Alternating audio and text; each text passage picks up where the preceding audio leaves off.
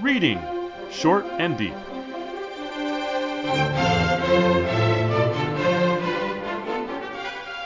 Hi, I'm Jesse. And I'm Eric. Today we're reading Short and Deep The Pendulum by Ray Bradbury.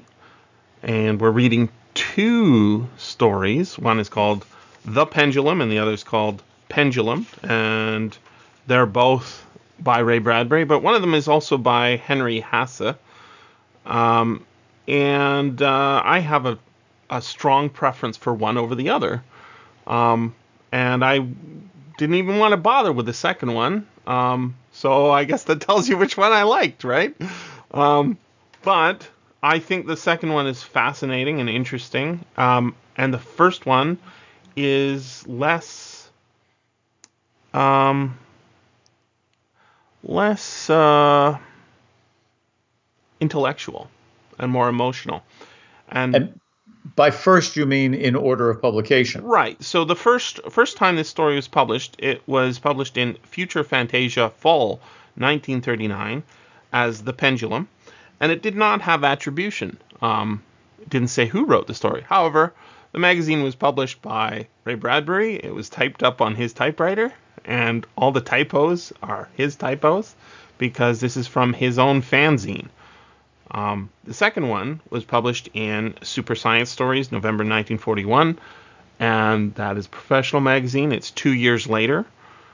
And then in the version that I'm holding in my hand, my left hand, I've got uh, the version from Famous Fantastic Mysteries, which is a reprint of that Super Science Stories November 1941 publication. That's from June 1953. And this has beautiful illustrations. The original has an illustration, doesn't say who did the art, but it might be Ray Bradbury. I would uh, suggest, at least as I looked at a copy of the 1939 version, which is apparently an image of the the typed up uh, whatever it is, mimeograph. Hect- hectograph, that, actually. Hectograph. Okay. Yeah. Very hard um, to get the resolution.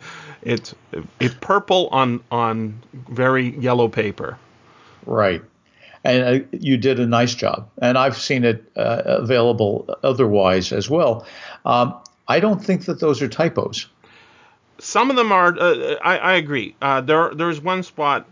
So, I guess we're talking about the spelling of a lot of words, right? Exactly. Exactly.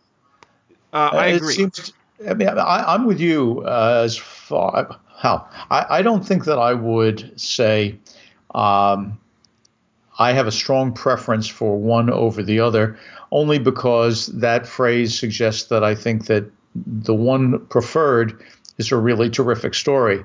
I, I think that the one preferred is a good story to think about in order to understand what makes a story good or bad. It's sort of like uh, mm-hmm.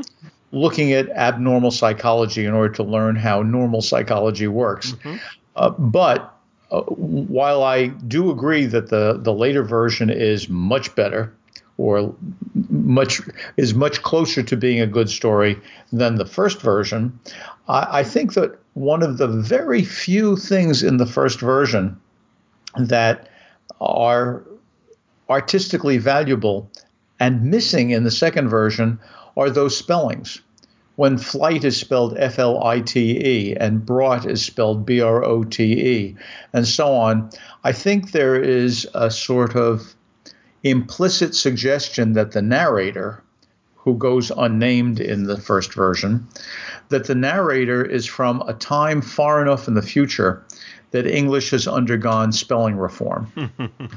and I must say that's that's a lovely touch, and it's especially since the story is about time. Um, but it's one of the few lovely touches in the story, and it's missing in the later version. I guess when uh, Henry Hasse and actual publishers got a hold of it, they decided that they had to spell things the way, by golly, they were spelled in 1941.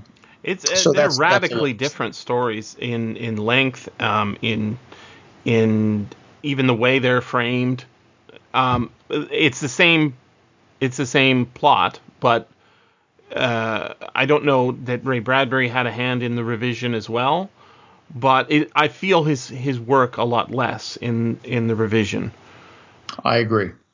I agree. Just so people will understand, um, in the first version called The Pendulum, as opposed to the second, which is just called Pendulum, in the first version, we have a story told by a nameless narrator, uh, presumably from the far future, if we think of it as uh, a viewpoint, uh, but it is a third person narrator who is telling us about the story of a man named Layeville. L A Y E V I L L E, maybe it's Layeville, a man named Layeville who invented a time machine. And when he gathered the world's great scientists together to observe this, he's now going to give a public demonstration. Um, it blows up and it wipes out these 30 great scientists. Although it's an accidental death, the world is so incensed at what has just happened that they demand the execution of Layeville, but instead they come up with the idea that he should be imprisoned in this so called time machine of his. They build a huge pendulum. It's so large that it casts a hundred foot shadow as it swings to and fro. And at the the bulb at the bottom of it, which is called the head, in the story. Uh, it's huge, impregnable glass bulb. They put Layeville, and for the rest of his life, he is fed through uh, daily by a tube that goes down through the uh, the pendulum arm and delivers packets at his feet. And once a day, a vacuum go vacuum cleaner goes down the same arm and sucks up any waste materials. And uh, then we get the story of him uh, being uh, used as an object lesson. Tourists come to visit him. Eventually, most people forget about him, except the occasional tourist. Then the city in which he is displayed is automated. Robots do the work. Uh, aliens come down, black gelatinous aliens that somehow suck up and destroy all of humanity, so that he becomes the only human being left. Um, and he's in this you know thing looking out um, and then other aliens come down and finally he's able to to die. We don't know how much time has passed. Um, and when he dies he gets shriveled up into uh, a skeleton that we are supposed to believe has a lipless enigmatic smile. And that's his punishment. That's the end of the story. Um, if uh, if that, unless I've left out something that you think of as central to it, Jesse, I would say that it's a, a pretty simple story. It says, be careful what you wish for. Hmm. See, I wanted a time machine and now I'm stuck in it. And uh, it turns out that uh, people get annoyed when they don't get what they want. The the actual legality of what's going on and the notion of revenge seems to me unmotivated. Yep. The idea, even in 1939, that only 2 million people would actually be able to know what's going on at the time. Uh, you know, there's a whole world connected by radio, but no, uh, that it says television tele- in here. I know it. Two I know it million. oh my god. I know it says television, but it's but said know in the future, right? well, but even if it weren't, um, even if it were set in 1939, if it's this momentous a, a demonstration that the 30 brainiest scientists in the world would come together to watch it, you would think that they would be broadcasting it on radio also. Sure. Right. So, I mean, millions and millions would know about it. The whole story really doesn't much work. No, it's called doesn't. Pendulum. It's not about time. It's not about going back and forth. To the extent that it's about anything, it seems to be about be careful what you wish for. Um, but the reason that it's a problem to wish for something is that people are vindictive and they're not so smart after all. Uh, not much of a story. Does that seem I, fair to you? I, I think you're right. Um, I, I mean, outlining the plot, uh, uh, which I think the revision does, as uh, again, um, just outlines its defects. I think. Um, but uh, I don't think it's substantially different in the the the revision. Um, although it's structured differently, the plot is identical. Yes. The inner plot is identical. the The story, the second story called the Pendulum, is less a story about Layeville in my mind than it is a story about humanity. Because the outer narrator mm-hmm. is f- from an alien race that comes down, has a discussion, sees Layeville's notebook, which didn't exist in the earlier version, mm-hmm. in which Layeville tries to discuss his views of what has gone on of that same basic plot. And then uh, he, we get his thoughts And the value of his thoughts are filtered through the alien consciousness that is in the the frame narration. And so I would say that the inner workings of what Layeville did and what was done to him are the same. Minor differences. It's 100 scientists instead of 30. But the inner plot devices are the same, but the story is no longer about Layeville being caught. The story now becomes one about what kind of a thing is a human being. And to me, that makes it a much that's that's part of why it's a more powerful, richer story. Mm. Uh, I I quite prefer the the earlier one, and not because it has a uh, a more interesting plot, but the language I think is is is much better. It, you prefer the earlier one? Oh, much, much prefer the 1939 version. Indeed, and it's striking to me how how much I prefer it, given that the the second one is highly competent. The first one is incredibly raw, and one of the, one of the things that I uh, think we should mention is that this is published in 1939. Um, in the time Ray Bradbury's 18, this story comes out that's um, that's pretty interesting. And yet, it's it's not. I don't think you know. I don't think Ray Bradbury has a gra- great understanding of human culture or you know law or proportionality or anything like that. But what I do think he has a grasp of is is a kind of um, po- poetic imagery, and he's really good at poetic imagery as as you see in many, many of his stories. But specifically, uh, this image of a man in a pendulum uh, inside a in the rewrite, it's glassite to make it a little more science fictiony. Um, in the original, it's just glass. Um, I think that the reason the second one is not as good uh, as to what it's trying to do, for me, is because it's designed to try and up the super science-ness of the story, right? So, so this genre of super science um, is is basically created by or exemplified by the covers of amazing stories uh, where you've got these giant mechanisms that you know take over whole cities and you see them flying across the sky like dirigibles or um, zeppelins or flying tanks or flying armies of tanks or just flying aircraft.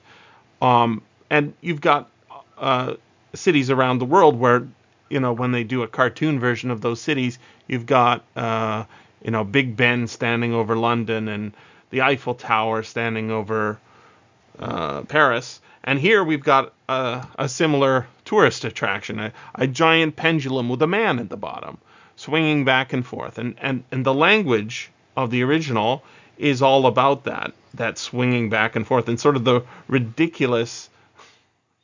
I mean, why is this thing constructed? Because Ray Bradbury had this vision in his head that he's translated very effectively for me into the story of just showing that vision of a glass ball like a like a um, the bottom of a thermometer and then ex- extending up into the sky with some he calls them intestines that control the the movement back and forth and then there's he, he's he's explained how you know humans every day transfer uh, food down to him and then suck up his wastes and and they even send a book down in in the case of the original, it's to read. In the case of the the remake or the rewrite, it's to uh, write his journal entries in. But I mentioned uh, the typos, and I, one of the pleasures of reading this is you can see that it, it it's written on a typewriter um, and then transferred to the hectographic process and handwritten at the bottom of the second page is continued, right? Uh, continued on the next page because it's maybe not clear that it would be continued on the next page the way the magazine's written. But there are there are a few typos here and there. One of them, I assume, is a typo on the first page. The prisoner of time. That's what they called him now. Now fettered to the very machine he had planned and constructed. A P R I dash O N dash E R dash dash dash of dash dash dash time exclamation point right? He, he left out the letter s prisoner of time. It's prisoner which is interesting. And then the next part a p a dash dash dash pris dash dash on dash dash er dash dash of dash dash time exclamation point. So I, I assume that's a typo but then on the final uh, second to second to last page, uh, second to last paragraph of the second page, it starts of 10 he thought of that title. I'm sorry. on the second to last par- oh, third to last paragraph on the second page near the bottom, it says of 10 he thought of that title. Now, I, I, I was like, what does that mean? And I think, oh, often, obviously. It's often, right? Often. That makes more sense than of 10. But that charming typo makes me think of a clock, which is kind of the point of, of this pendulum. And why is this story? I mean, this is a silly story, really. It, it doesn't really make any sense. But on an emotional level, this is, I think, Ray Bradbury rewriting The Pit and the Pendulum from his own perspective, his own image of it. He, I can I can sort of picture him sitting there and thinking, well, that's an interesting story, that Pit and the Pendulum, but wouldn't it be much more interesting that this this horror that's happening be on display for everyone rather than be hidden away and only on display for the individual? wouldn't it be more interesting if he was in the pendulum, swinging back and forth? And and then he adds in this sort of oh explanation. Oh, it's he built a time machine, yes, but the internal explanation doesn't make any sense. It's all about the image. And I think when we reread the second story, though much more polished in many respects, it gets so far away from that original vision that he's translated, I think, very effectively um, to this hectographic fanzine, unattributed. Uh, I, I want to throw away all my expectations about what makes sense and just concentrate on the beauty of the image. Well, um, we disagree. Mm-hmm. um, I like what you did with uh, of then. I mean, of ten. Um, but really, that's. Uh, I, I, think it is a typo. We can I we can read lots of lots of good stuff into typos. Um, and the fact that the typo fortuitously gets you to think of something is is lovely. Um, but just as I would find myself trying to correct a pronunciation error in my own mind when I listen to someone who is not a native speaker of English, um, trying to understand what they meant to say rather than what I heard them to say. Um, I sort of try to understand what was written uh, even if it's not what actually was written. So my tendency would be to throw that out. But but you know we can keep it in and we can look and it it becomes of of some interest, and your way of making it interesting for yourself is to see it as ten of the clock uh, or something like that, and you know, um, okay, but why not nine or three? I, I'm not really moved to argue against the pleasure you take in the story. Um, you know, enjoy, my friend, enjoy. But I don't think that the image is a particularly powerful one. That is the the main image that you're seeing. Now, wouldn't it be interesting if the man were in the pendulum for all to see instead of just reporting the pendulum? And frankly, I don't find it interesting. Uh, to me, the most powerful line in the story is one that you you quoted. Um, he was where is it? He was fettered, um, fettered by the very machine that he had built. Where is that line? Um, it's uh yes, it's, it's on, right fettered to the very machine he had planned and constructed. Um, yep, he is, and uh, that's as I say, it's sort of a be careful what you wish for. But you know, uh, the problem here wasn't that he constructed the machine, planned it, and constructed it. The problem is that human beings around him don't make any allowance for accident, and they become vengeful and uh, they create an image which you find interesting fictionally, and, and, indeed there are many horrible things that we wouldn't want to encounter in life, but we are glad to encounter in fiction. Uh, but the result of having fixed our attention on this image is that uh, the the outcome is um, is what, and I'll, I'll read the end. Right. So the second uh, the second aliens come down. Uh, they see his skeleton in the continually swinging, continuously swinging pendulum, um, with an enigmatical smile wreathing its lipless teeth. I don't know how uh, it's enigmatical, or I don't even know how you can smile without lips. But anyway, um, human beings might look at a skeletal uh, mouth and think of it as an enigmatic smile. I don't know about this narrator who comes from the time when English spelling has been reformed and it brought back and forth, up and down. The strangers from the void stopped the pendulum in its course. Right? Only these are the ones who come in the silver rockets. Right, the black gelatinous aliens kill human beings. The ones in the silver rockets now do something else. He's already dead. It ceased. They stop it in its course, ceased its swinging, and cracked open the glass cell which previously had been un- impenetrable, exposing the skeleton to view, which of course it had been viewed because it was a skeleton in the glass. And in the gleaming light of the stars, the skull face continued its weird grinning, as if it knew that it had conquered something, had conquered time. The prisoner of time, Layeville, had indeed traveled along the centuries, and the journey was at an end. And I read this, and I have to say, I am absolutely resistant to it. The stranger stopped the course of the pendulum. Okay, so human beings couldn't. What are these angels in the silver rockets? They are beyond time. That's what happens here. The prisoner of time had traveled along the centuries. We have nothing in this version of the story to know that his life was extended beyond that of a normal human being. Yeah.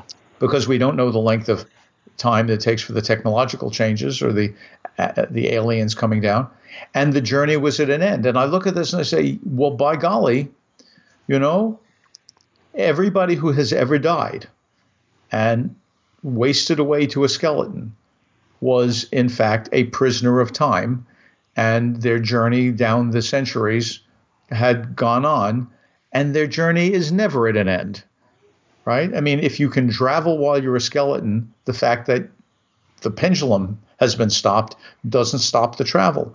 I find this such a well, it wouldn't be fair to call it juvenile just because we know that Bradbury was young when he wrote it. I find it such a an emotional ending that is it's grasping for an emotion um, that when I see that the emotion is a misfit with the story, that it's not justified by the plot.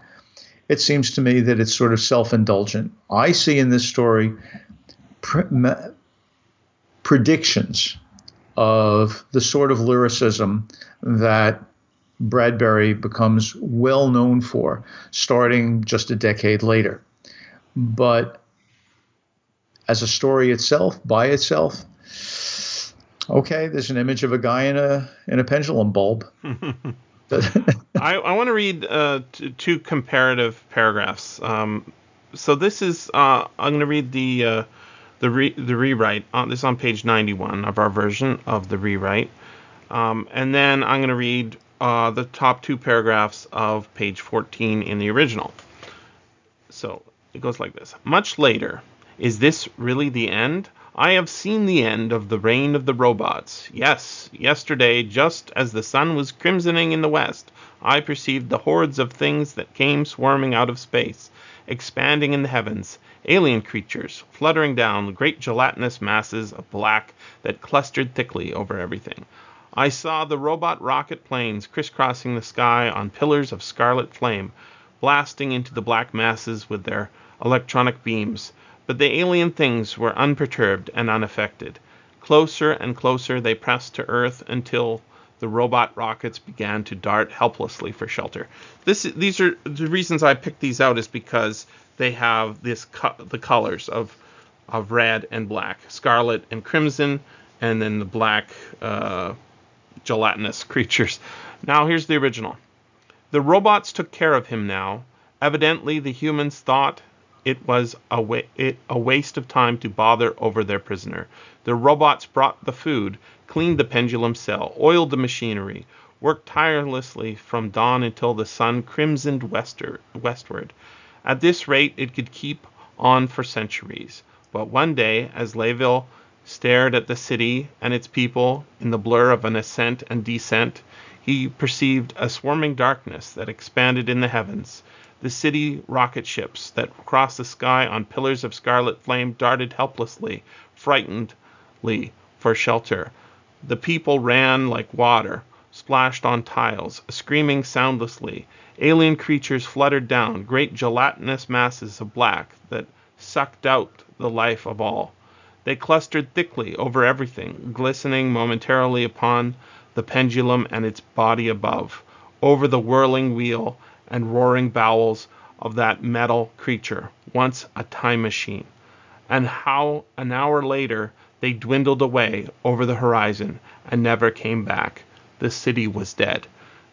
So these actually are doing very similar jobs, but one I think is much more lyrical and full of poetic uh, prosody, poetic um, beauty that uh, is, I mean, it really comes down to when I think about the Pit and the Pendulum. I think it's not a very good story by Edgar Allan Poe, but I understand what he's doing, and what he's doing there is is trying to show emotion and image, and that's it. The explanation that comes at the end of the story, it's not a good one.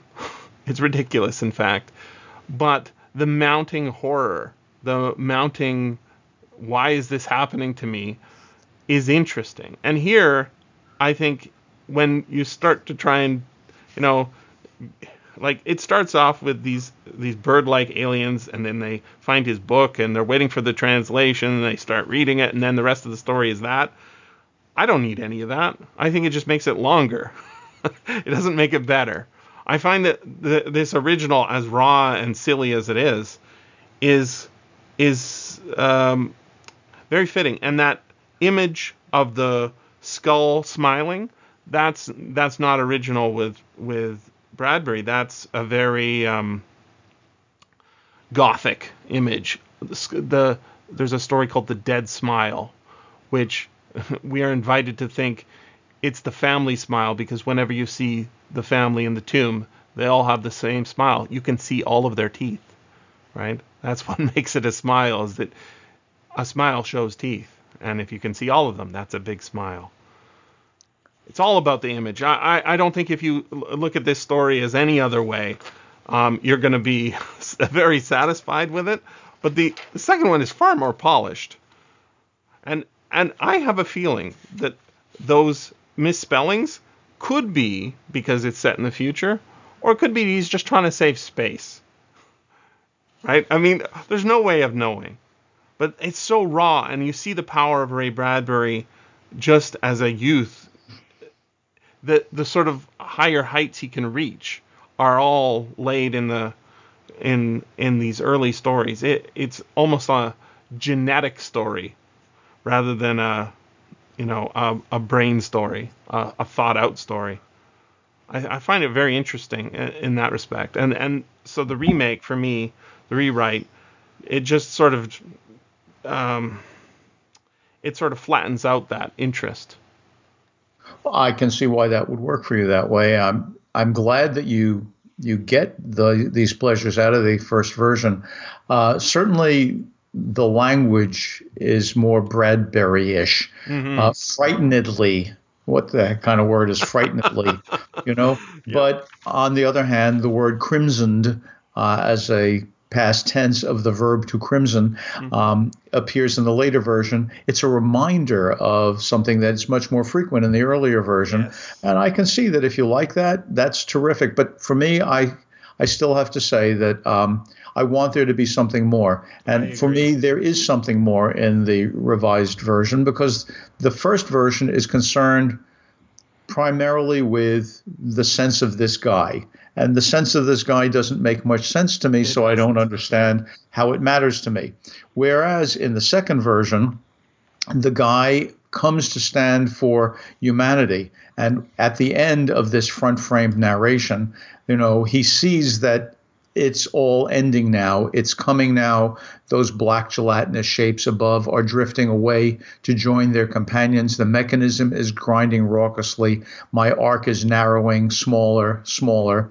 I feel so strange. And we know that this is the moment when whatever the machine has done to give him immortality, suddenly he realizes that no, now he is going to be mortal. And this this catches us all up. Um, as far as the pit and the pendulum is concerned, um, I don't think that the pit and the pendulum is a bad story. I don't want to. I don't think we should take a lot of time to discuss it, but I will say this: that like the second version of Pendulum, the pit and the pendulum is about more than the experience of the one man. And in terms of the vividness of the language, we could go through it and talk about the way the the heated uh, the heated room collapses in on the fellow, the way in which the umbilical like monk's cord uh, that binds him to a, a cot has to be gnawed uh, open so that he can move around by vermin, the, the heat that grows, the possibility of falling into a terrible pit. In fact, the story is rife with deep lurid sexual symbolism and fears.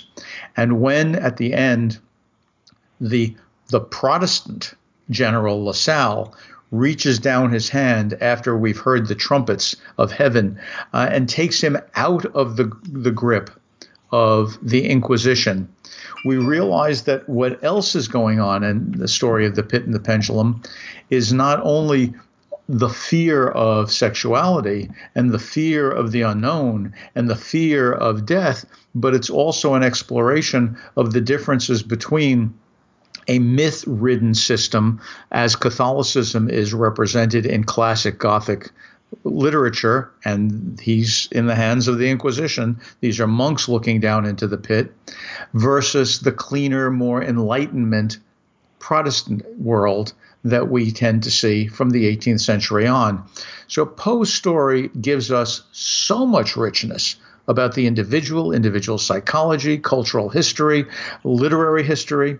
Um, I would put it miles above both versions of this Bradbury story, but I would at least like to suggest that the connection between that layering of significances that all mutually support is much closer to the Henry Hasse version than it is to the Bradbury alone version, even though I fully grant you, in terms of imagery, the more pure and powerful Bradbury is in that, as you call it, genetic story. But as you proved again, Jesse, there's always more to say.